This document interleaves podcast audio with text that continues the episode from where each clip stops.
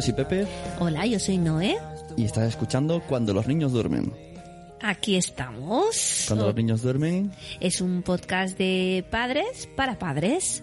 que suena tanto en Radio Palau como en internet en cuandolosniñosduermen.com. Exacto. También en vuestro iTunes, en iVoox, en Spreaker. Si alguien, por si no sabía, podéis escucharlo a través del teléfono móvil. Exacto. Yo eso alucino, ¿eh, bebé? Porque ahora que tenemos el Bluetooth en el coche, puedo escuchar todos los podcasts por el coche. Ahí está el y en cualquier momentito, cuando te vas al trabajo o vas a buscar a los niños, te pones, pues cuando los niños duermen. Lo que hace la tecnología. Exacto. Y justo vamos a hablar de eso. Sí. Vamos a hablar de la tecnología, pero en este caso aplicado en la enseñanza en las aulas. En la educación, sí.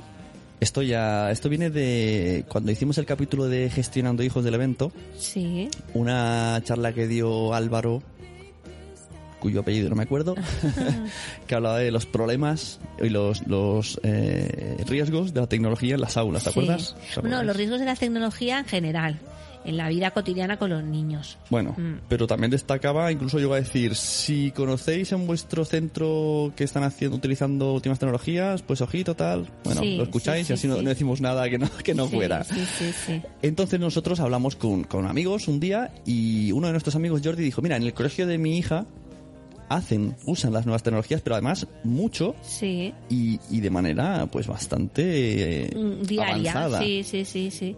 Hacen programación, hacen robótica, utilizan tablets, cada niño tiene un tablet. Bueno, cabe decir que es una escuela concertada, ¿eh? Es una escuela pública. Claro, a lo mejor también tienen más recursos económicos que las escuelas públicas. Bueno, eso no viene al caso. Mm. Ya, pero bueno. La cuestión es que nuestro amigo Jordi, Sí. que es mi compañero en el podcast de los mensajeros, y queréis escribir a Jordi, pues en Twitter, por ejemplo, está como arroba los mensajeros con H y los, os responderá él. Pues dijo, mira, si me dejas un micrófono, yo voy al colegio y entrevisto a unos cuantos profesores Sí. y tuvieron una charla súper amena. Sí, los profesores eh, fueron Xavier Vera, que era responsable de ciclo superior, coordinador, Nuria Vidal, de ciclo medio, y Elsa Domínguez, que era de educación infantil y de primaria. Sí, y el colegio se llama Fundació Yor de San Boi de Llobregat. Exacto. Eh, es una lástima porque toda la charla, toda, es súper interesante. Sí, y aquí sí, no sí. podemos meterla porque esto dura 30, 40 minutos y tenemos pues casi una hora de debate entre ellos. Sí. Lo que vamos a hacer, vamos a poner unos trocitos aquí, vamos a comentarlos, Sí. lo que mm, nos ha parecido más interesante, aunque también hay trozos interesantes que no se van a poner. Sí. Y vosotros, si, si queréis escuchar la charla entera, la vamos a subir a la página de Facebook de Cuando los niños duermen en un enlace de Dropbox y ahí podéis descargar la, eh, la entrevista íntegra. Solamente nosotros nos salimos, sale Jordi y escucháis todo lo que tiene que decir porque merece mucho la pena. Sí, sí, sí, Y fueron súper amables en el colegio Fundación Yor. El director eh, le dejó una aula y estuvieron ahí. O sea que súper agradecidos. Desde cuando los niños duermen. Exacto. Entonces hoy vamos a, pues lo que hemos dicho, poner unos pequeños cortes de lo que nos envió Jordi hace ya, hay hay que decir, hace varios meses, Hace pero nos ha parecido que no sabía cómo enfocarlo, ¿no? Porque había tanto, tanto tema, digo, ¿cómo lo hago yo para que, para sacar chicha a todo esto, para Mm. sacar, para resumirlo bien? Bueno, también eh, todo esto viene porque en los últimos años ha habido como un avance tecnológico, ¿no? Desde eh, nosotros, por ejemplo, cuando íbamos al colegio, yo hasta la universidad no utilicé el correo electrónico. Bueno, de hecho es que no existía ni el correo electrónico. Si existía, nosotros ni teníamos ni Yo idea. hacía, Claro, tampoco hace tantos años, porque yo la universidad la empecé con 19 años. Ay, Mm. Yo cuando pues sí, hacía- hace años, ¿eh? hace años. cuando hacía informática era súper simple. sí, sí, sí. y entonces, sí. eh, eh, me parece que esto empezó porque tú no estabas muy a favor, ¿no? De, de que los niños tengan no, iPads. Sí, yo no estaba muy a favor de, de que los niños, pues, por ejemplo, el típico regalo de Reyes o el típico regalo de cumpleaños cuando llegan a una edad y no una edad muy avanzada, a lo mejor con 6 o 7 años es un iPad y lo veo bastante como muy fuerte que un niño tenga un iPad, ¿no? A ver, tú sí que puedes dejarle en algunas contadas ocasiones el iPad a tu hijo pues para algún juego o para alguna aplicación que sea educativa o tal, pero no que tenga el niño un iPad. Entonces Jordi me dijo, pues en el colegio de mi hija utilizan iPad todos los días y yo bueno, me quedé, iPad "Ay". y más. Sí, sí, sí. Pero vamos a, primero, antes lo dejamos aquí, en todo Exacto, alto, sí. que la gente permanezca a la escucha. Sí. Y antes vamos a leer un post que no tiene nada que ver con lo que vamos a hablar. Sí. Y se trata de, esto lo vi por Twitter, se llama Los 10 errores de los padres cuando hacen deberes con sus hijos. No, no, pues aquí teníamos Que que poner los tiene- 10 errores de tener deberes. es de la página web smartic.es. sí, Y Noemi nos va a leer el post y vamos a comentarlo. Vamos a ir, vamos a ir directamente a los 10 puntos. sí. Eh, bueno, pues el, eh, punto número uno, si tienes que hacer deberes con tus hijos, pues eh, un error es hacer los deberes en cualquier sitio, en la cocina, mientras se prepara la cena, en el cuarto de estar mientras otros ven la tele, porque eh, tenemos que procurar que el momento de deberes sea importante para la familia. Es decir, tiene que tener un sitio fijo, en, en un rincón de estudio, sin distracciones, en silencio. Mucha gente lo que hace para cuando tiene deberes con los hijos es ir a la biblioteca, que es muy buena idea también, hacer la- los deberes en la biblioteca. Bueno, el punto número dos Para, es... quien, para quien no sepa qué es la biblioteca. ¿Cómo? para quien no sepa que la biblioteca es un sitio en, en, el- en- en las comunidades donde hay libros. Ah, que hay gente que no sabe qué son las bibliotecas. Claro, no, la gente se cree que es Wikipedia. Ah, no, no, Wikipedia no. No, no, es- vas a un, si- a un sitio físico y está en silencio. Estamos muy mal, Y ¿eh? hay Estamos libros. muy mal. Bueno. Yo creo que ahora las bibliotecas están vacías. Solo hay Sí. universitarios. Bueno, y más que nada que hay bibliotecas que, que tienen que estar vacías porque tienen poca variedad, ¿no? Sobre todo las, las bibliotecas de los de los pueblos pequeñitos. Como... Bueno, la de nuestro pueblo ahora es gigante. Cuando yo iba... Ah, Bueno, sí, sí, sí, la verdad es que sí. Bueno, el punto número dos, eh, protestar como adultos sobre la cantidad o calidad de los deberes. En su lugar tenemos que aceptar la realidad. Y la verdad es que es así. O sea, si en el colegio ponen deberes, pues los niños tienen que poner deberes, aunque yo no esté totalmente de acuerdo con esto. Entonces, no nos tenemos que quejar, pues tenemos que aceptar la realidad y intentar ayudar a nuestros hijos a hacer los deberes lo mejor Claro, me posible. imagino que si tú dices, oh, tienes más deberes, pues claro, es que lo ven como algo negativo, ¿no? Exacto. Entonces, pues ya no voy a hacerlo porque, joder, no, tenemos muchos trabajos, claro. Exacto, sí. Eh, otro punto es que nosotros hagamos los deberes. O sea, no, nosotros tenemos que ayudar a hacer los deberes, ¿no? Eh, los niños son los, los encargados de hacer los deberes. Es, su- es como si nosotros, por ejemplo, vamos a trabajar y nos traemos faena a casa y nos la hacen nuestros hijos. pues Ojo, como que qué no. ideaca. Sí, sí, una super idea. Número cuatro, entender los deberes solo como nuevos aprendizajes de conocimientos. Eh, en verdad no es así. Los deberes escolares son como un refuerzo de lo que han dado en clase. Entonces, eh, no tienen que ser mm, nuevos aprendizajes. El número cinco, convertir los deberes en el momento regañina de cada día. Y muchas veces pasa eso. Y yo como, ma- como profesora me doy cuenta que muchas veces cuando los niños no hacen los deberes eh, es porque en casa han tenido un problemón para hacerlos porque los padres le regañan, eh, los niños le toman el pelo a los padres y es bastante complicado. Bueno, es que la verdad es que es complicado. Sí. Ya, ya sin deberes, mm, a ciertas horas. Bueno, en su lugar lo que tenemos que hacer es convertir el tiempo de hacer deberes pues en un tiempo de, que- tranquilidad, de estar con tu hijo. Yo creo que con tu consejo número uno lo has clavado. Lo de la biblioteca soluciona Sí, sí, sí, muchos sí, puntos. Sí, sí, sí. Porque tienes el momento, o sea, estás en el sitio, no hay más distracciones. Claro. Y sabes, y, y además sabes que tienes que salir de ahí en algún momento. Claro, sí, sí. El número 6, no tomar en serio su necesidad de presencia y apoyo, es decir, nuestra necesidad. Es decir, cuando estemos con los niños, y esto luego te quiero comentar una cosa sobre esto, ¿eh? cuando estemos con los niños no tenemos que estar al lado del niño con el iPhone, con el iPad o con el móvil. No, tenemos que estar con ellos, Claro. sin nada. Y de esto de, de tener el, el, el, el móvil, hoy, justamente esta mañana he estado viendo un vídeo por Facebook de, es como una campaña que dice no a los, eh, a los huérfanos digitales. ¿Y eso qué significa? Pues que muchas veces vamos con los niños, pues yo qué sé, vamos a un parque o vamos a, a comer o a un chiquipar. ¿Y qué hacemos los padres? Yo me incluyo. Cogemos el móvil, estamos con los móviles y los niños están solos en el parque, solos en el chiquipar o solos en el McDonald's, Sí. ¿no? Entonces, este vídeo es muy chulo, lo podemos poner en el Facebook de cuando Ajá. los niños duermen, pues que nos enseñan que en verdad los niños se, se sienten solos y hacen como una hacen como una prueba, ¿no? Y los, los niños tienen que escribir una nota a los padres y los niños le dicen, mira papá, esta nota la vas a poner ahora por el WhatsApp. Y entonces, mientras los niños le van leyendo la nota, los padres lo van apuntando en el móvil. Y claro, van diciendo cosas, pues eso, como mamá, es que cuando vamos al McDonald's, pues me siento sola, o cuando estoy con el- en el chiquipar y te quiero enseñar cómo me tiro encima de las bolas, tú estás con tu móvil, ¿no? Y es, es muy fuerte esto, ¿eh? Es muy fuerte, la bueno, verdad el es que sí. ya estará hecho a posta. Sí, sí, sí, sí.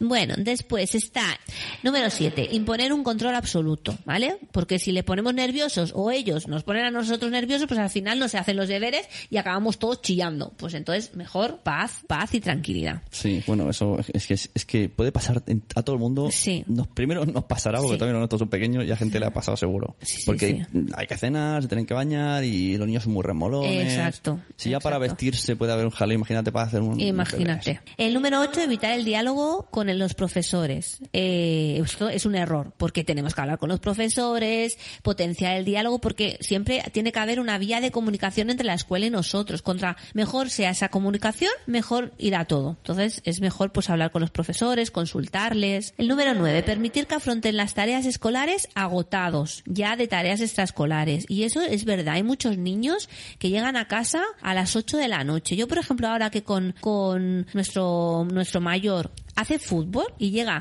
sale a las 6 de la tarde, yo pienso, pobrecito, se levanta temprano, llega a las 9 a la- a- al cole, se queda a comedor y hasta las 6 de la tarde no sale. Claro, o sea, son está diciendo 9 que- horas. Que no puedes decir, bueno, si estás cansado no lo hagas, ¿no? ¿Quiere No, decir eso? eh, exacto. Que tiene que hacerlo, es su obligación. Exacto. A mí de pequeño me acuerdo, siempre mi padre me decía, tu única obligación es hacer los deberes. Mi obligación es trabajar, tu obligación es hacer los deberes. No, pero aquí no te dice eso. Aquí te dice que es mejor que ese día, pues que no haga deberes y lo haga un día, pues que no tenga tantas eh, tantas actividades extraescolares, ¿no? Que no sé, eso- me da la sensación que pone aquí. Permitir, un er- es un error permitir que afronten las tareas escolares Ah, agotados vale, ya de tareas Al revés, extraescolares. Vale, que lo hagan cuando no hagan las extraescolares. Exacto. Y es que es verdad, dices, madre mía, nueve horas en el cole. Es como si nosotros estuviéramos trabajando nueve horas y encima tuviésemos trabajo en casa. Bueno, los profesores sí lo tenemos, señores. Toda la gente que dice, a mí me gustaría ser profesor, qué suerte que tienes, estáis muy equivocados. Porque los profesores acabamos de trabajar y en casa nos espera también trabajo del cole. Ya sea corregir, buscar información, preparar material, o sea, eso que quede claro, ¿eh? Y después la número 10, eh, ser anárquicos. En su lugar, eh, los, los deberes son sobre todo un aprendizaje del trabajo autónomo y la autodisciplina, ¿vale? Por tanto, eh, no tenemos que ser pues tan autoritarios, tenemos que dar un ejemplo a ellos. Bueno, y para terminar, pues te pone, eh, emplazamos a que la gente lea el, el post entero, en, lo pondremos Sí. en nuestra, en nuestra página Sí, y los comentarios en la descripción del audio y pues te pone unos pequeños consejos y tiene de tantos a tantos años el tiempo aconsejado para hacer los deberes, eh, establecer una especie de rutinas, bueno, Exacto. siempre todo esto al final se soluciona diciendo teniendo un poco de sentido común. Exacto. Bueno, de, Que a veces de- cuesta de saber qué es decir, el sentido pues común. hacer lo que a ti te gustaría que hicieran contigo, ¿no? O sea, no. ¿Tú sabes esa frase de el sentido común es el menos común de los sentidos? Sí, exacto. Pues exacto. Sí, sí. Entonces, pues eh, hemos leído esto de los 10 errores. ¿Cómo era? De los padres cuando hacen deberes con sus hijos. Espera, los 10 errores de los padres cuando hacen deberes con sus hijos. Dejamos, como hemos dicho, el enlace, también lo pondremos en el Facebook. Y el vídeo también que hemos hablado del móvil. Exacto. Y ya nos metemos con materia. Vamos a hablar, vamos a escuchar la entrevista que hizo Jordi, extractos de entrevista a algunos profesores de Fundación Yor. Repetimos, eh, Chávez Vera, Nuria Vidal y Elsa Domínguez. Así que muchas gracias a ellos, muchas gracias sobre todo a Jordi que se ha puesto ahí de reportero y charachero. Sí. Y vamos a poner eh, algunos extractos. Si los responsables dicen, ay, se han dejado la mejor parte, bueno, que sepáis que podéis escuchar la charla o pedírnosla y os la enviamos al correo. Exacto. Mira, el primer corte eh, se llama Adicción. Vamos a escucharlo. Bueno, muy buenas. Estamos en la Fundación Yor, colegio ubicado en San Boi de Llobregat, en Barcelona, y me encuentro con Xavier Vera, eh, responsable de ciclo superior eh, entre niños entre 10 y 12 años, Nuria Vidal, eh, ciclo medio entre 8 y 10 años, y Elsa Domínguez en infantil y en primer ciclo entre eh, P3 y 8 años, responsables del área de informática, nuevas tecnologías de este colegio todos con su móvil, su videoconsola, su y dices, madre mía, vienen un sábado a jugar con a, a ver a los primos o los amigos y se pasan dos horas, tres horas en la mesa. Claro, me imagino que el padre, pues por comodidad, eh, hace esto. Está más tranquilo. Estamos Lo que expuestos de hecho los niños, de niños que no saben ni hablar y les dejan la tablet, toma calla, deja de llorar y los niños no hablan y utilizan la tablet de manera muy innata, ¿no? Eso es un creo que es un mal uso. Sin, Sí, sin- totalmente. O sea, sin, sin querer meterme en la educación que le están dando a ese niño, yo no lo aguanto Es un O tema sea, educativo y un problema de no saber poner unos límites, ¿no? y el problema de esto es que lo hacen dos y el tercero mm, es que a él se lo dejan. O sea, entonces ya claro, entonces Lo te, te lo, te lo piden, te lo exigen, entonces, bueno, eso es un... De hecho, la autonomía se, se tiene que ganar. Eso es. La autonomía se tiene que ganar, se tiene que aprender a ser autónomo. Uno, en principio, eh, antes de ser autónomo, eh, es imprudente. Lo- volviendo al, al ejemplo de antes con el martillo, dejas de hacerlo porque te haces daño. Aquí no te das cuenta. Aquí no te das cuenta. Aquí no te das cuenta del daño que te estás Por eso hay que haciendo. educar en eso. Porque Claro, yo cuando hacía la las charlas, los niños me decían, ¿pero esto realmente pasa? Hasta que no les puse unos ejemplos reales que directamente les impactó y se quedaron parados, dijeron, wow, ¿no? ¿Hasta qué punto podemos...? Porque es algo que no, que no son conscientes. Además, como han nacido ya con eso, lo ven una cosa Claro, como su ¿no? día a día, Sí. y me decían, es que yo detrás de una pantalla, diciendo, ¿qué daño le puede hacer, no? Y ahí entramos, aparte de temas de riesgos en, en redes sociales y tal, también hablamos de temas de un poco de... mm, la adicción, de la adicción y todo esto. Y yo creo, pero bueno, es que reside la educación y es algo ya que no, que también desde la escuela poco se puede controlar. Sí, lo que no se puede hacer es decir, toda la responsabilidad es vuestra. No, es que es, una Ni- ni- es algo social. Ni todas tuyas ni todas mías. Es- algo, creo que es algo compartido. Sí, o sea, sí. yo me preocupo, Claro. por eso busqué este centro. eh, mm, si yo me preocupo, quiero que tú te preocupes también, pero no es algo de 100% tú. O, no, yo creo que tiene que ser, no sé el tanto por ciento, pero es, es algo compartido. Es que Sí. no existe un tanto por ciento. No. Porque cada, cada criatura eh, Necesita más, menos. más o menos, más para aquí o más para allá. Y, Sí, cada uno Y necesita. lo que, la frase típica en castellano, y a veces más vale caer en gracia que ser, que ser gracioso, ¿no? Tienes razón. Eh, y de repente tú no sabes por qué, un niño o una niña conecta contigo y si tú lo dices va a misa. Y ese método no funciona con otro. Por eso hablar, ¿qué porcentaje de responsabilidad tiene para... Ay, hijo mío, yo qué sé, ¿de quién estamos hablando? Claro. Porque no, no existe... eh, lo que que- lo- pero eso no nos debe quitar que tenemos parte de la responsabilidad hay que trabajar. Eso. Eso está claro. Bueno, es que aquí también dicen muchas cosas, ¿no? Yo lo que sí que es verdad que lo de la adicción es, es verídica, porque nuestra peque, que no sabe lo que es un móvil, ve el móvil y se vuelve, se vuelve loca. O sea, yo so- solamente me imagino de dejárselo un día para que juegue y bueno, estaría esto- todo el día enganchada. Esto es porque les enviamos unas cuantas preguntas. Eh, los cortes están no están en orden a la Ya, charla. Este, es- sí, este sí. era uno de los del final. Y bueno, hemos querido empezar por este por- para hablar de lo que todo el mundo, pues a primera vista pensamos, ¿no? Sí. ¿Cómo vamos a dejarle las tablets en el cole con la adicción que crean? Y Entonces, bueno, pues ellos te explican que, pues que realmente, bueno, que la adicción no es el aparato en sí, que puede ser un medio. Exacto. Y que ellos te enseñan, es como también dicen eh, lápiz, ¿no? Los iPads, pues es como un lápiz. Con, con un lápiz también puedes hacer cosas que te creen adicción. Sí, bueno, no tantas, pero... Bueno, pero que te puedes poner a, Sí, que sí. sea, No, pero yo lo que lo que me, me duele también muchas veces es cuando, por ejemplo, vas a un restaurante y ves a una familia con tres niños o, o a dos familias que van tres amigos y los niños se ponen con sus iPads y sus móviles y no son capaces de relacionarse entre ellos. O sea, eso es lo que te da miedo, ¿no? Dices, o sea, yo estoy intentando no hacer esto con mis hijos y luego en un colegio van a dejarle un iPad, cosa que yo en casa no le voy a dejar. Claro, ese, ese es el, el primer choque, ¿no? Cuando nos lo dijo Jordi, pues lo que piensas es que en el que lo que la gente pensará, y nuestros padres más todavía, que son más mayores, Claro. que en el colegio les dejan iPads encima con lo que se enganchan. Bueno, pues en teoría, ¿no? En teoría controlan y entienden que es la herramienta. Y eso es lo que en, en el colegio Fundación York, pues, eh, eso que una de las cosas que enseñan. También ha hablado de que enseñan de redes sociales, que también hay un corte por ahí, Sí. que es muy import- me parece muy importante hoy día una, una asignatura que se llame Internet. Sí, sí. Porque nosotros hemos crecido con la informática, hemos pasado del disquete al disco, al, a, a todo esto y hemos visto los, los peligros, hemos visto, hemos entrado en chat, pero estos niños que nacen ya con viendo, el Facebook, con el Twitter. viendo que esto es normal, Sí, sí, sí. nosotros ya cuando incluso eh, ya nos decían que jugar a rol matabas viejas. Sí. Entonces ya vivimos con esa especie de miedo, ¿no? de ostras, cuidado que hay gente por ahí rara.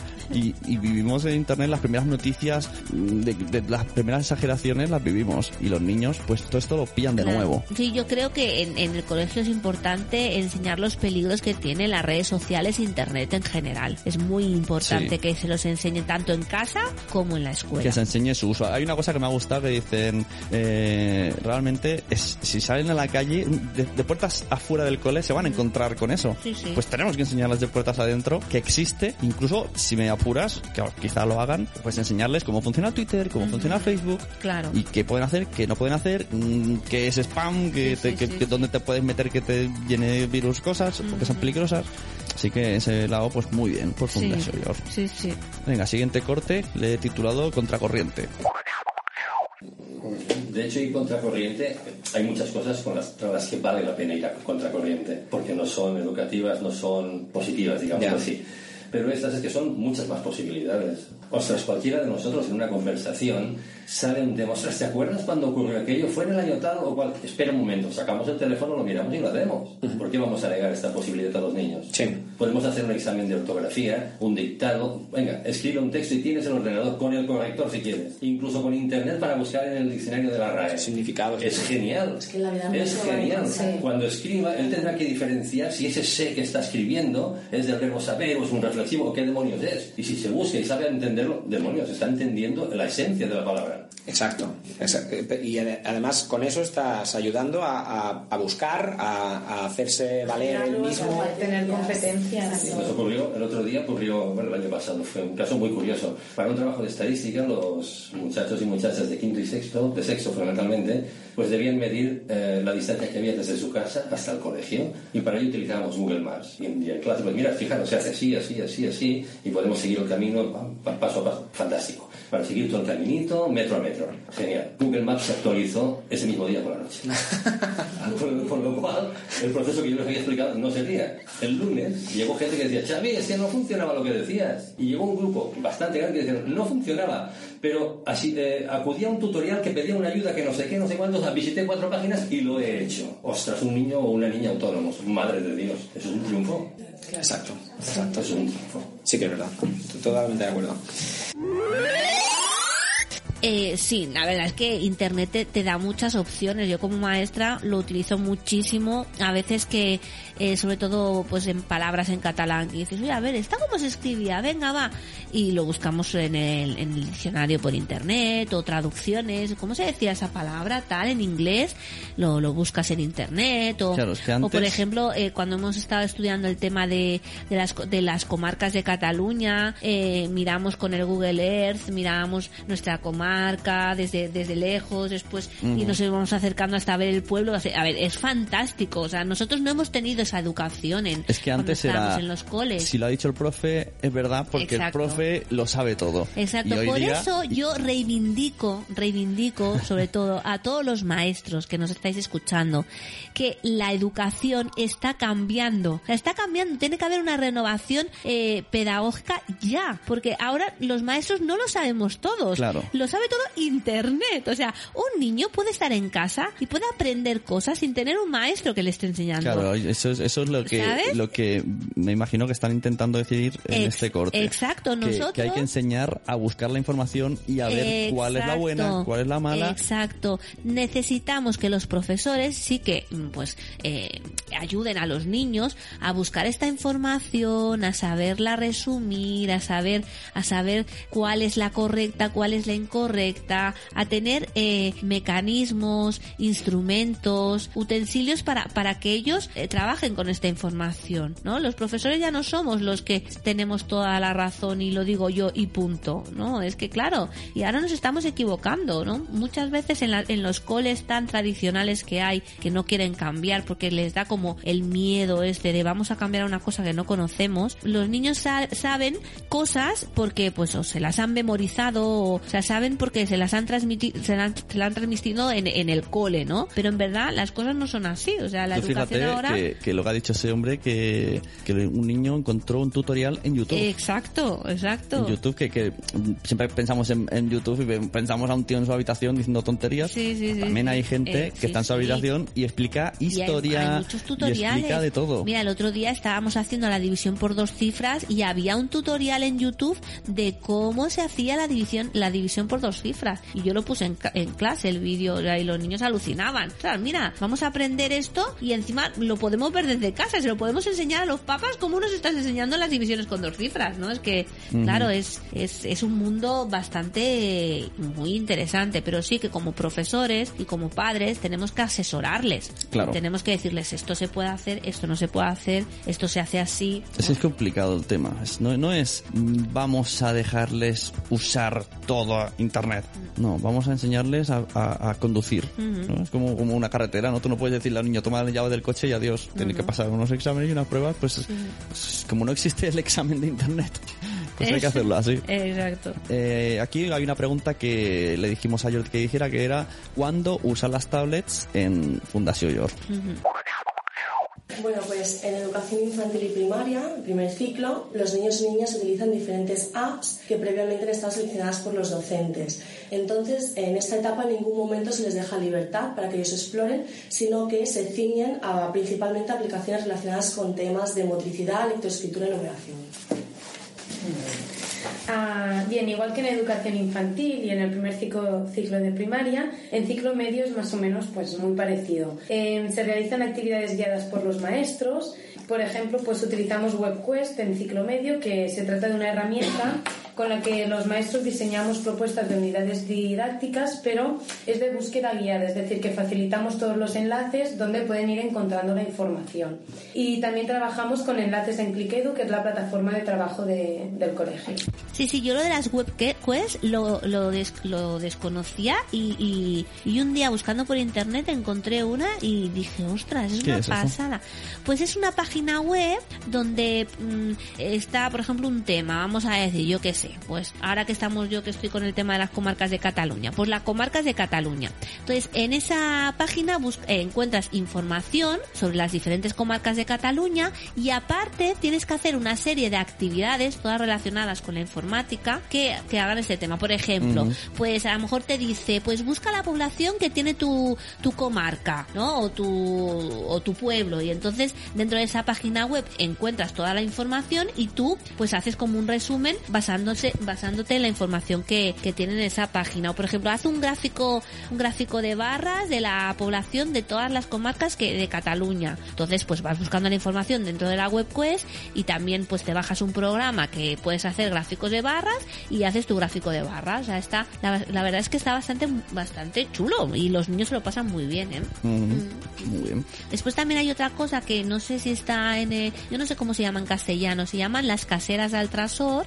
que es muy parecido. Eh, también un tema conque- concreto, por ejemplo, pues los, los animales de... que salen, no, la- los alimentos del otoño o las frutas del otoño, ¿no? Y entonces pues tienen que ir buscando información, hacer diferentes actividades y, y es muy ameno y los niños aprenden mucho, aparte que aprenden sobre el tema, aprenden cosas de, relacionadas con la informática. Claro, luego, a lo que hemos dicho antes, a saber moverse y a saber buscar. Exacto. Bueno, también le preguntamos, primero era cuánto tiempo usa las tablets y luego hablamos cuánto tiempo dedica el colegio a las nuevas tecnologías.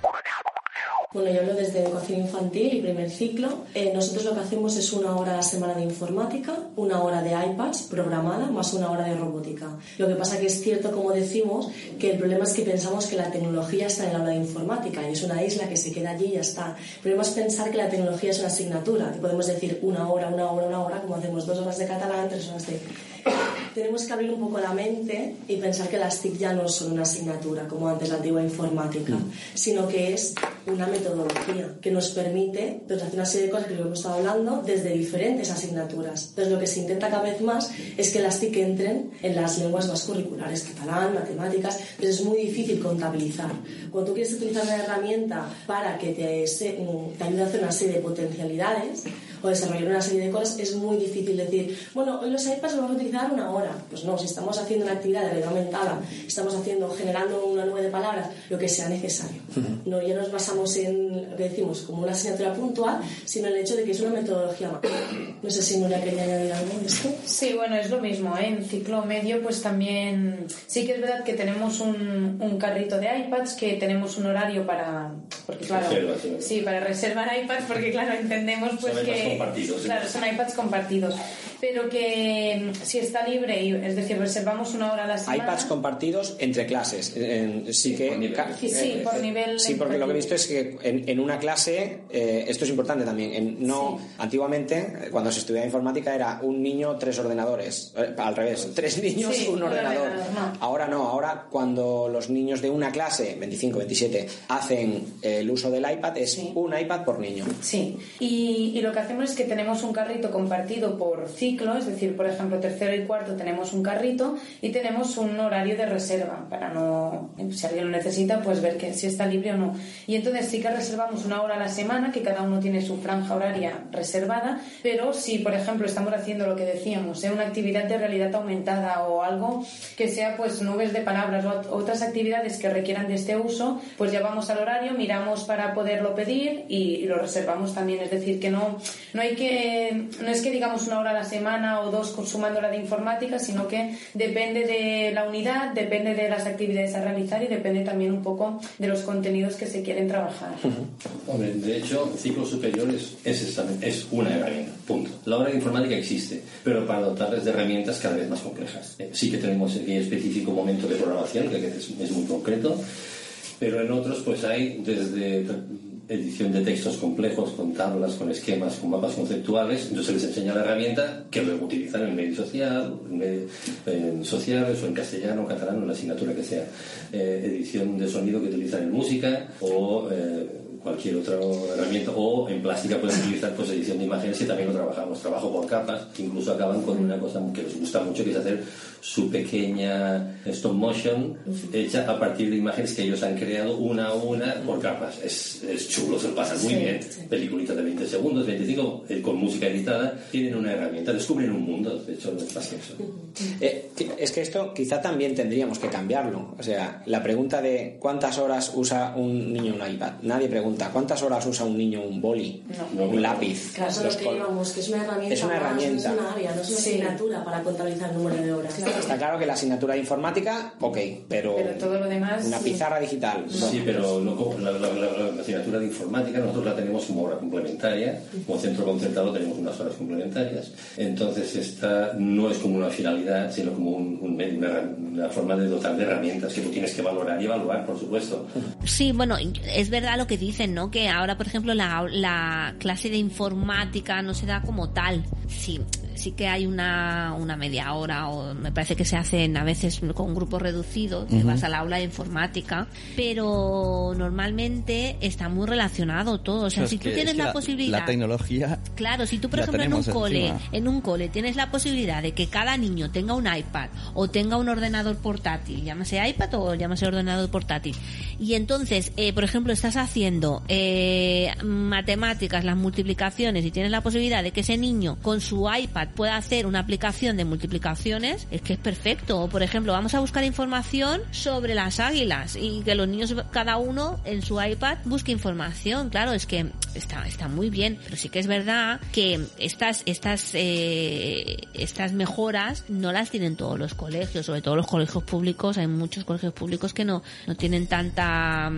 tantas nuevas tecnologías, no tienen ordenadores para cada niño, ni tienen iPads, ni, claro, que estamos hablando de un colegio concertado también. Claro, estamos poniendo el ejemplo de Fundación. Sí. Por eso se llama el capítulo cuando los niños usan el iPad en clase. Exacto, sí, sí.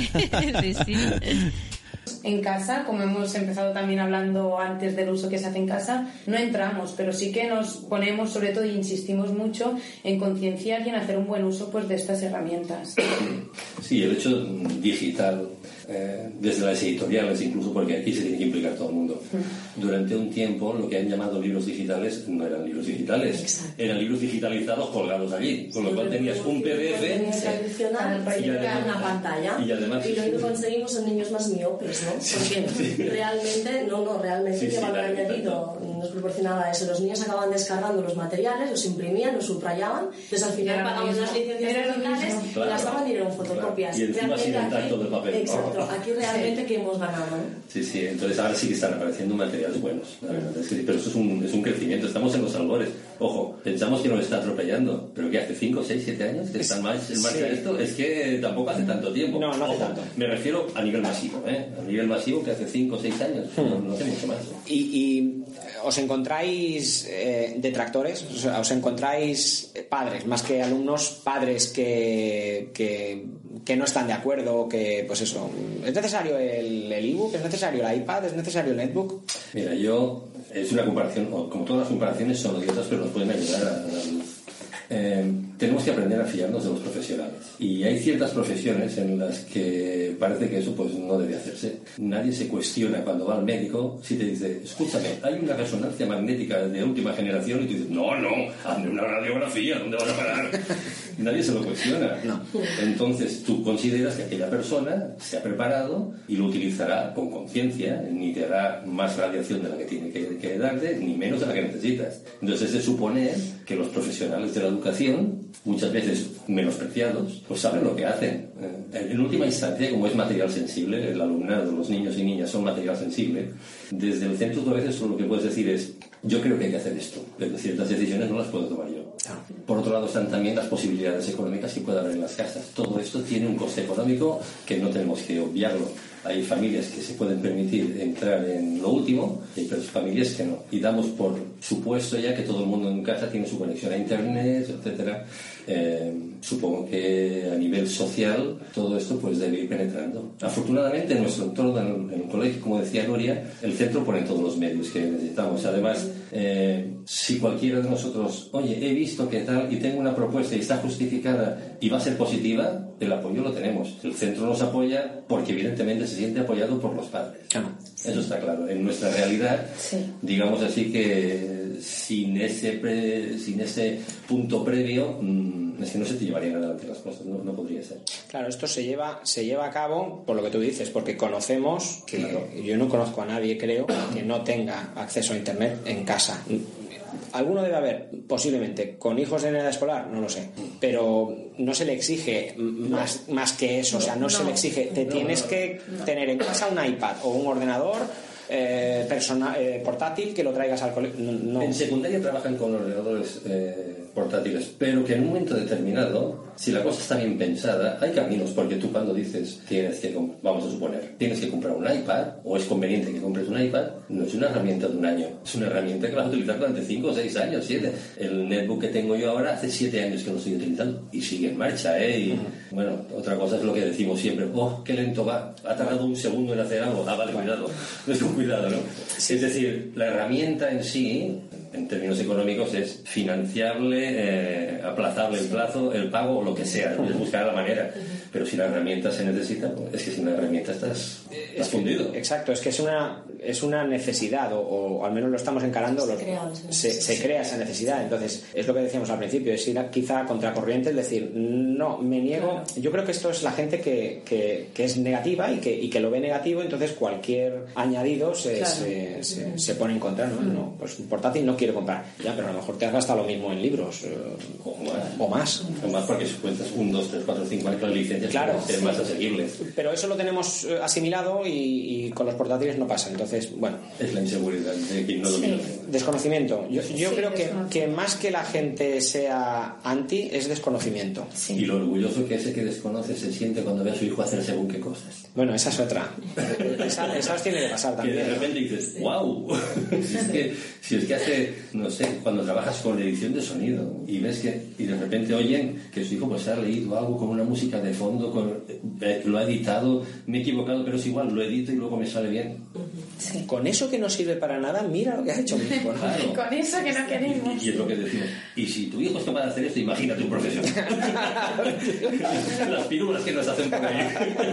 Exacto, imagínate, imagínate. Muy bien. Eh, Bueno, pues aquí pues lo que más o menos quieren decir es esto ¿no? de que la gente dice eh, ¿cómo, ¿cómo van a hacer, cómo van a utilizar iPads en clases? Es una barbaridad, lo que comentábamos al principio, porque no saben bien cómo lo van a hacer y, y dan por supuesto... Bueno, lo típico- Es lo que ha dicho, me ha hecho gracia, con lo- a un médico tú no le dices ¿cómo me vas a hacer una, un TAC con esta máquina nueva? ya, sí, si a sí. mí lo que me gusta son las radiografías y, y esto es todo tecnología. Sí, muchas veces cuando, a veces, por ejemplo, lo- los, los, los jóvenes, ¿no? Yo, por ejemplo, con mi sobrina, los Yo. jóvenes, no tú no, con mi sobrina, ¿no? Que está todo, día- todo el día con el móvil. Sus abuelos dicen, ay, es que todo el día con el móvil, pero es que en verdad con el móvil está escuchando música, viendo vídeos, hablando con los amigos. No, y escribe, escribe libros en una aplicación, vale, que Sí. que, que también está el WhatsApp, que Sí, también lo está usando. Sí, no digo Pero que es que no. muchas veces criticamos las cosas por desconfianza o por desconocimiento Claro, de lo que va a haber, ¿no? Bueno, es como si, yo qué sé, ves a un chaval todo el día en el ordenador y dices, ¿siempre estás al ordenador? No, pues a lo mejor está creando una canción y música Claro. y editándola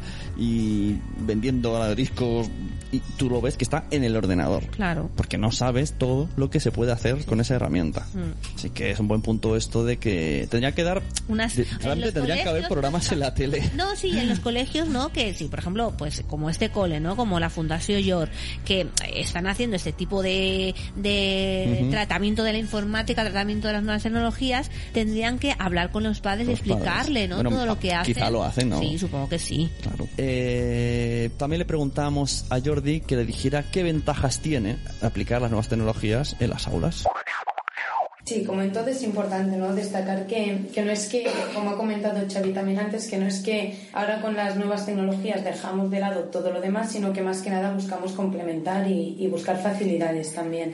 En cuanto a ventajas, eh, notamos pues que para el alumnado hay más motivación, es un aprendizaje activo, es decir, que ellos van construyendo su propio aprendizaje, van investigando, van buscando o van desarrollando competencias para realizar las actividades. Eh, se trata de un aprendizaje, un aprendizaje también más visual y vivencial, es decir, como comentábamos, pues también con la expresión escrita, por ejemplo, pues se meten en la propia historia, es decir, pues todo esto también facilita el aprendizaje.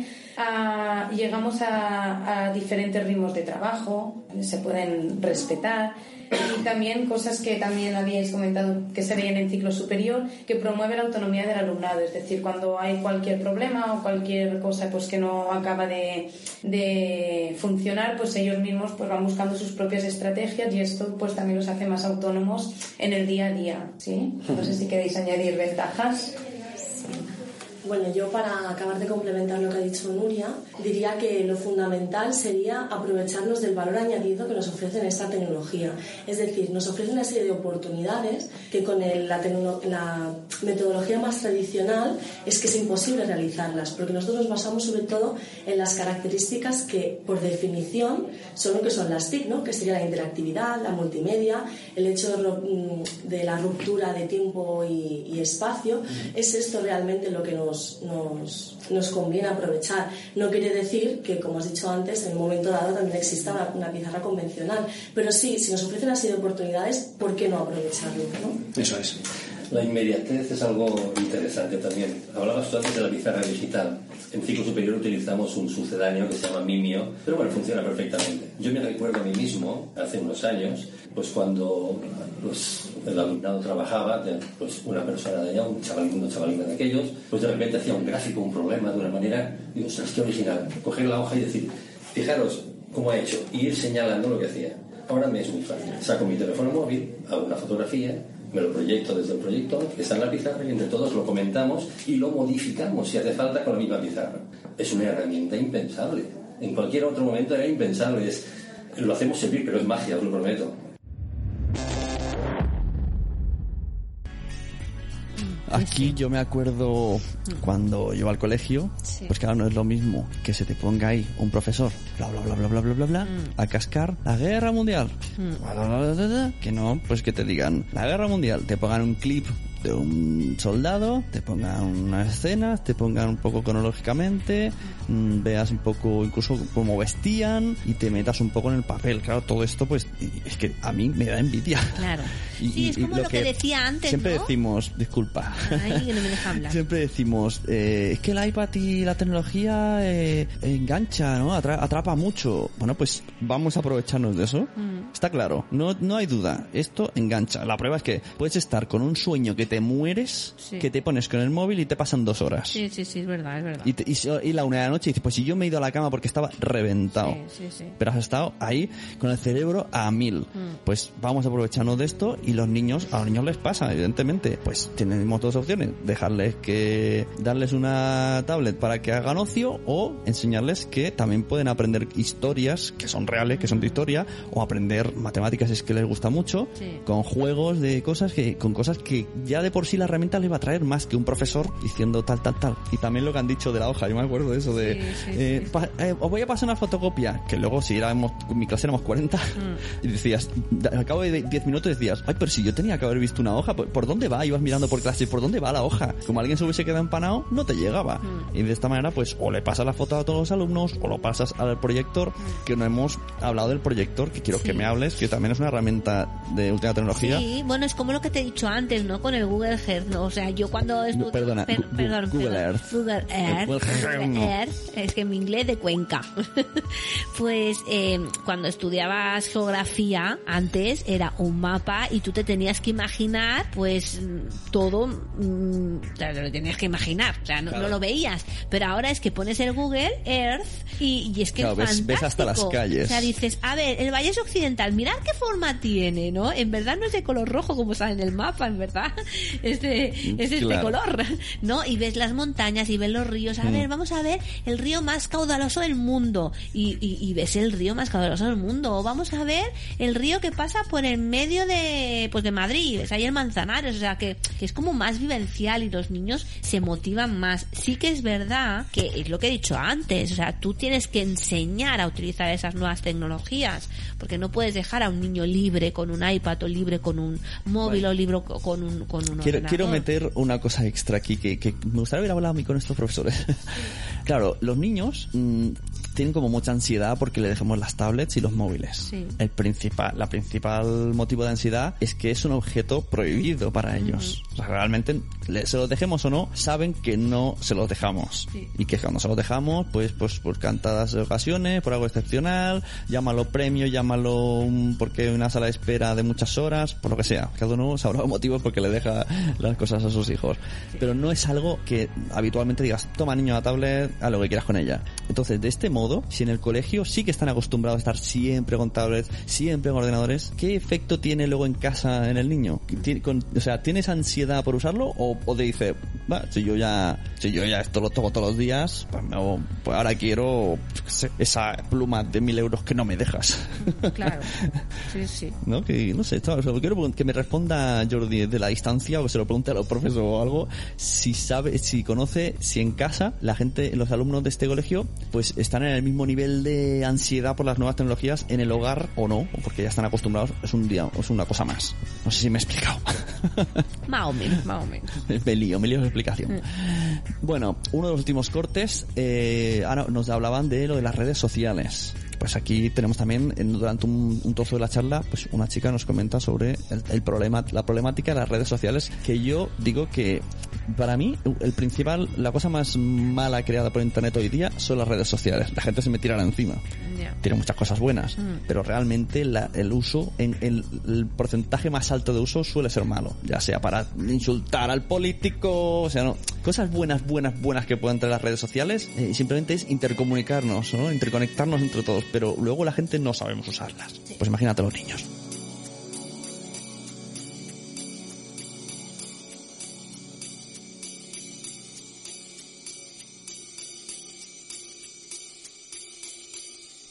Respecto al tema de redes sociales, es un poco más complejo, porque más que el uso, creo que lo que estamos educando es en el buen uso, cómo utilizarlo correctamente. Precisamente la semana pasada yo hice una charla taller a los niños de sexto de primaria explicándoles como los aspectos positivos y negativos que tiene el uso de las TIC. Evidentemente los usos positivos ya los hacemos aquí, ¿no? que es el uso de herramientas como para potenciar el aprendizaje, para desarrollar nuevos conocimientos, pero a veces desconocen los usos negativos y los riesgos que pueden sufrir ante un uso inadecuado e imprudente de Internet. Entonces esto es lo que les intentamos inculcar. No sé si de cara luego a la ESO, más que esta educación en el uso, hacen un uso directo, ¿no? Pero esto no sé si Xavi lo, lo podría complementar. Sí, primero Nuria, que ellos trabajan en modo de... Sí, em, el uso de Internet, sobre todo en ciclomedios, se hace a través, como ya hemos comentado, de WebQuest, que son las, las, las páginas guiadas, ¿no? donde facilitamos todos los enlaces por los maestros. Y luego, cuanto a redes sociales, sí que en cuarto de primaria trabajamos con Edmodo, que, que nos sirve para trabajar con diferentes escuelas. Es decir, nos ponemos en contacto y es una plataforma social educativa donde inter, intercomunicación con los alumnos de, de cuarto de primaria del YOR y otras escuelas nos atribuyen pues cada año. Ah, y entonces lo que hacemos es, eh, por ejemplo, el curso pasado lo que hicimos con el modo es que hacíamos la presentación de, del colegio, es decir, un grupo de alumnos fotografiaba las infraestructuras del colegio, las publicábamos en esta página y luego colgábamos un documento con las definiciones. Y entonces pues los alumnos del otro colegio tenían que buscar qué definición iba con cada lugar o con cada fotografía del colegio. Nosotros lo mismo pues con, con la otra escuela, es decir, pues trabajamos con, con el modo sobre todo en cuarto y me parece que en ciclo superior ¿verdad? también sí hay un proyecto, un proyecto, el proyecto Ethics, que fundamentalmente va sobre, sobre esto, sobre el uso responsable. Entonces puede haber desde la suplantación de personal, de identidad, etcétera, muchos temas, hay 8 o 10 temas que trabajamos conjuntamente con otros centros. Es un proyecto que trabajamos con Fundación Trans, una agrupación de, de- de- de centros que para temas educativos y otros que están fuera de mi, de mi alcance, pues mm, trabajamos coordinadamente a nivel de diversas áreas, de- tanto de informática como de matemáticas, como de cualquier otra. ¿no? Entonces, pues se hacen proyectos comunes y se comparten con esos otros centros. Eh, los, las redes sociales más generales eh, trabajamos en general lo que sería el uso responsable. Incluso cuando ha hecho falta, los Mossos de Escuadra han venido a hacer la charla a nivel legal, a nivel policial, qué significa, qué supone y hay que hay límites que no hay límites que no se deben traspasar. Mm, Pero para poder, para poder no traspasarlos, primero tienes que verlos y saber cuáles son. Y nuestra función es eso, ponerlos de manifiesto. Entonces, luego, eh, el trabajo de la responsabilidad es como cualquiera de nosotros con nuestros hijos. Tú te pasas unos años intentando que sean responsables y hay un momento en que su vida es suya. No me digas eso. Llega un momento que ya... En que ya Poca cosa. no, no es que no tienes control, sino que no debes tenerlo, ¿no? Y entonces Bueno, aquí aparte de, de destacar esto de que mm, podemos controlar, entre comillas, vigilar la vida de nuestros hijos hasta cierto punto de sus vidas en las cuales tenemos que dejarles totalmente libertad, aparte de destacar esto, pues bueno, lo que, es- lo que hemos dicho antes, que las redes sociales tienen sus peligros y tal, y quiero, ¿tú te acuerdas? Hay un vídeo por ahí que intentaré buscar, que no recuerdo el nombre, lo pondré también en el Facebook y en la entrada de este, de este podcast. Es un programa americano que un chico, pues, eh, descubre, pacta con los padres Ah, sí. mm. cómo, eh, a ver cómo me explico. Él se hace pasar por, por un chico en redes sociales y queda con las hijas y, y está pactado con los padres, ¿no? Entonces los padres le dicen, él quiere demostrarle que todos los, los chavales, todos, sin excepción, caen en la trampa de las redes sociales. Y si hay alguien que con maldad, estoy cagando a todos, si hay alguien que con maldad va por nuestros hijos, es muy probable que consiga algo. Y los padres le dicen, no puede ser, mi hija no lo hará. Entonces hay un ejemplo que está, por ejemplo, en la furgoneta y el chico, pues de 30 años, le escribe, hola, tal cual, y, y él le dice, la, la hija le dice, mis padres se han ido de casa. Y el padre está leyendo el WhatsApp este y, y le dice al chico, no, no, no te va a invitar a casa, mi hija, mi hija no te va a invitar. Y automáticamente llega el mensaje y le dice, vente a casa. Los padres alucinando. El chico llega a casa con la furgoneta y le dice, bájate que estoy en una furgoneta. La chica de 14 años se mete en la furgoneta y aparecen los padres con, encapuchados y hacen ver que la secuestran. Y empieza a chillar horror- horrorizada hasta que la madre se quita la capucha y empieza a decirle soy yo, soy yo, cariño, tranquila, tranquila. Y, y automáticamente cuando todo el mundo se da cuenta de quién es quién, empiezan a llorar, la madre desconsoladísima porque es un peligro que podría haber sido de verdad. Claro. Y así muchos casos de niñas que van al, o sea, en, en el programa este me refiero, en el corte de YouTube. Sí, sí, sí. Va una chica al parque, llega el de 30 años y le dice, hola, soy el hermano de tal, vente conmigo que te voy a decir dónde está. Y la chica le sigue. Eh, uno entra en casa de él y todo, le, le invita y entra el chico. Y, y esta se sube a la furgoneta de un tío desconocido que dice ser el, el primo y que el otro estaba a la parte de... O sea, la verdad que los chavales tienen una inconsciencia increíble y, y te acojonas con este, con este trozo de programa. Así que muy peligroso las redes sociales. No sé, no sé cómo avanzarán y qué pasará, pero... eh, Hay que tener cuidado. la policía de internet tiene que estar muy al tanto porque es que estamos muy desprotegidos por el tema. Y entonces, pues me parece muy bien que a Fundación York pues explique todo esto. Pues Aunque yo creo que cuando lo explican a un niño le entra y a otro por la oreja y le sale Ya, por la sí, otra. Sí, sí, seguro. Hay de todo. Hay niños que a lo mejor sí, ¿no? Que dicen, ostras, tiene razón, y hay otros niños que... Porque si nos ponemos a profundizar, incluso el bullying. Eso, bullying sí. Si había bullying en clase, imagínate bullying por internet. O bullying de los de clase a través de internet a otro. Ya hemos visto un caso de uno que se ha suicidado, bla, bla, bla, bla, bla. Bueno, casos extremos que están ahí y están y suceden. La verdad es que sí. Y por último, pues le preguntamos otras herramientas que tiene el Sí, incluso te encuentras con fenómenos muy curiosos. Por ejemplo, supongamos que hay un rato de un cuarto de hora, y decimos, bueno, este cuarto de hora está muerto, final de trimestre, vamos a jugar un poquito. Si tú diriges el juego, juguemos a esto y a esto. Naturalmente tú escoges los juegos con cierta intencionalidad, no son al azar. Todos los niños y niñas acaban jugando, mucho o poco. Si dices jugáis a lo que queráis, automáticamente picotean en 60 sitios sin jugar a nada. Entonces es un fenómeno real. Entonces evidentemente es parte de nuestra responsabilidad. Supongo que en casa debe pasar igual. Es como decía que el problema no es que un niño o una niña haga lo que quiera. El problema es que un niño o una niña no sabe para qué hacer. Aquí está el gran problema. Claro. Entonces va a parar donde nadie quiere. Claro, está claro, está claro. Eh, conocemos, eh, yo hablo como, como padre, conocemos los iPads, pizarras digitales, pero ¿qué otras herramientas englobadas en estas nuevas tecnologías usáis en, el YOR? Bueno, pues en educación infantil y primero de primaria también utilizamos las Vivo, que son unos pequeños robots programables, a partir de los cuales, de una manera muy sencilla, los niños pueden aprender lo que es el lenguaje de programación a través de la direccionalidad. Quería apuntar que el fin de esto no es el hecho de hacer robótica, porque los niños ya tendrán tiempo de descubrir si es esto realmente lo que les apasiona, sino que eh, queremos encontrar los pequeños beneficios que esto nos proporciona a nivel del desarrollo cognitivo, como pueden ser, por ejemplo, temas de lógica, temas de estrategia y de orientación en el espacio. Aparte de esto, por otro lado, también podemos utilizar de manera muy puntual complementos como webcams, ya que actualmente estamos haciendo proyectos TIC intercentro, tanto a nivel de infantil como primaria, y esto nos permite nos ponernos en contacto con diferentes clases y, y, bueno, pues ser más... Sí, o sea, tenéis, aprovechar esas potencialidades que nos proporcionan las TIC. tenéis conocimiento de que hay muchos más colegios, o, o no, no, no pregunto por preguntar, muchos más colegios que hacen el uso de, de- de estas tecnologías, o, o hay más o, o realmente hay, hay muy poquitos. Cada vez hay más. Si hablamos en temas de robótica, es muy limitado. También porque hoy por hoy la oferta robótica a nivel educativa también es muy limitada. A nivel de webcams, pues cada vez más. Porque cada vez mm, pues, bueno, llegan más proyectos a los centros, los centros se involucran, ¿no? Parece que esto es mucho más sencillo a la hora de poner en marcha que un proyecto de robótica. Entonces es cierto que cada vez hay más escuelas que lo, que lo utilizan. Ok.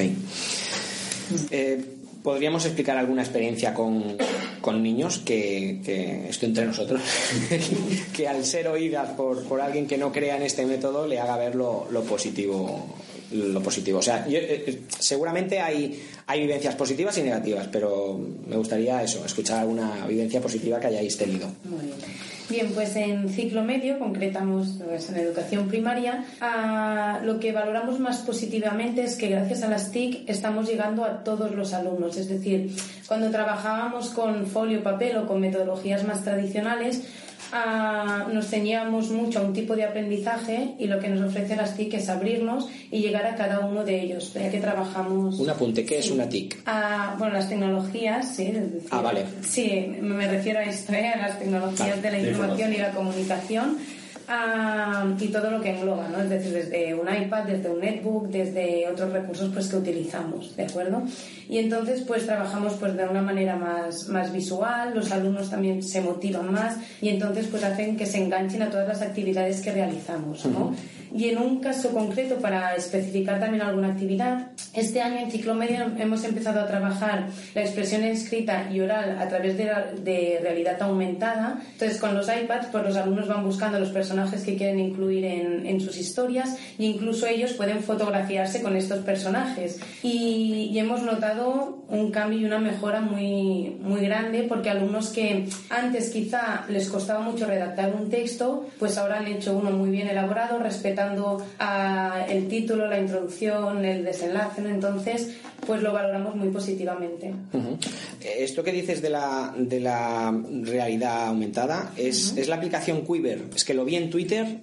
No, No. no, esto lo estamos haciendo con Aument, una que se llama Aument, entonces cuando entran ah, tienen un menú donde aparecen personajes, lugares, ah, monumentos, es decir, aparecen un, un- un menú desplegable y pueden ir escogiendo pues todos los que ellos quieren incorporar en su historia. Bien. Y entonces primero hacemos esto y después en catalán hacemos la expresión escrita, es decir, a partir de las imágenes que ellos han seleccionado y que han fotografiado con estos personajes y lugares, redactan su propia historia.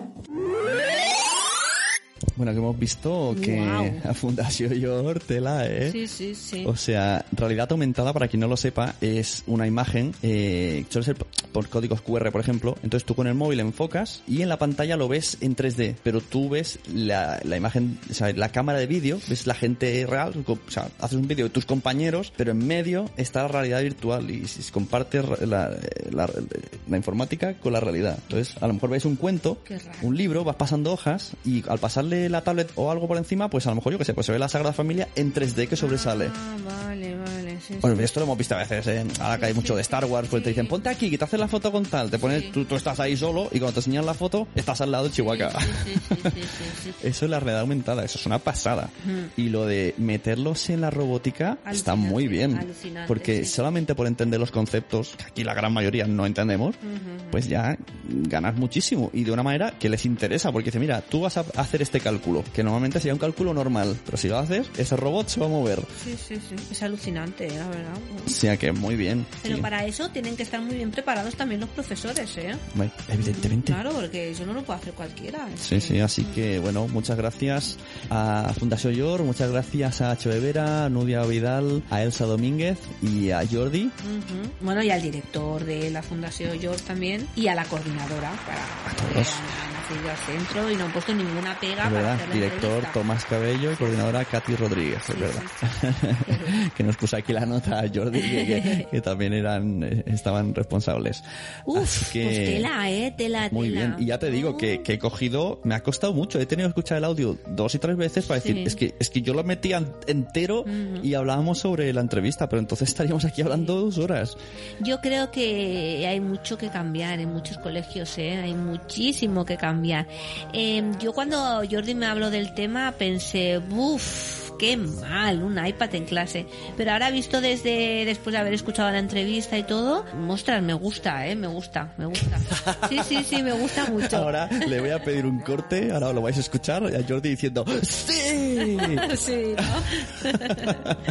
Ay, pues ya se ha hecho muy tarde, ¿no? Se nos ha, se nos ha hecho, Se ha hecho muy el programa tarde, largo, el programa muy largo. tarde, sí. Pero bueno, la ocasión lo merecía. Además, llevamos Sí. muchos meses con este audio y, y los de la Fundación Yor están esperando este podcast. Sí. Y volvemos a reiterar nuestro agradecimiento porque la verdad, y volvemos a repetir, quien quiera escuchar la entrevista entera, que, o sea, la recomendamos totalmente, pondremos el enlace en Dropbox en, de otros lados. Bueno, o Dropbox o lo que sea. Lo que sea, lo que sea. Lo ponemos en Facebook, en la descripción de este audio, en la página web, en todos lados, para quien quiera se lo baje. Son dos archivos en M4A, lo pasaremos a MP3, mejor.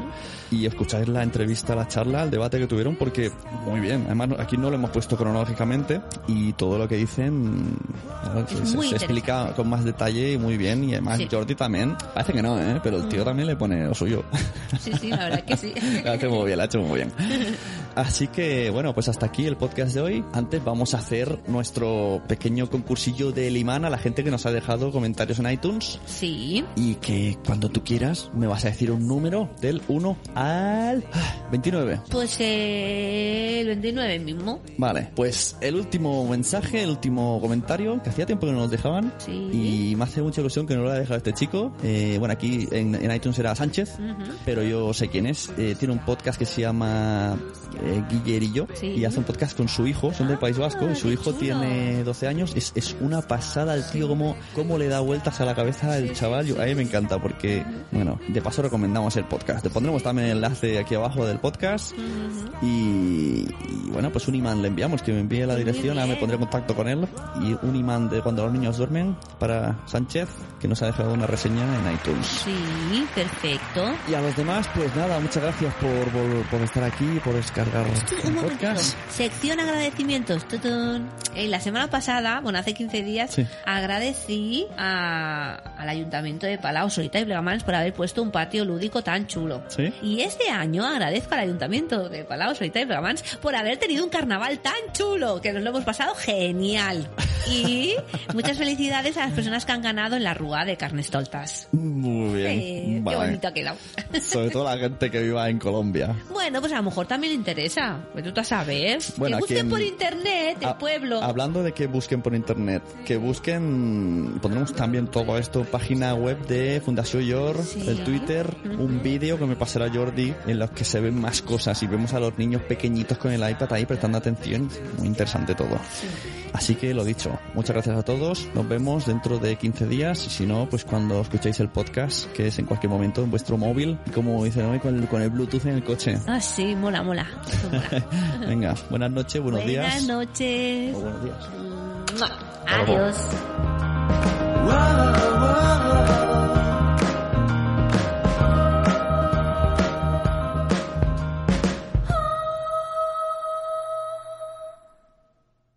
Esta ha sido una producción de puntoprimario.com.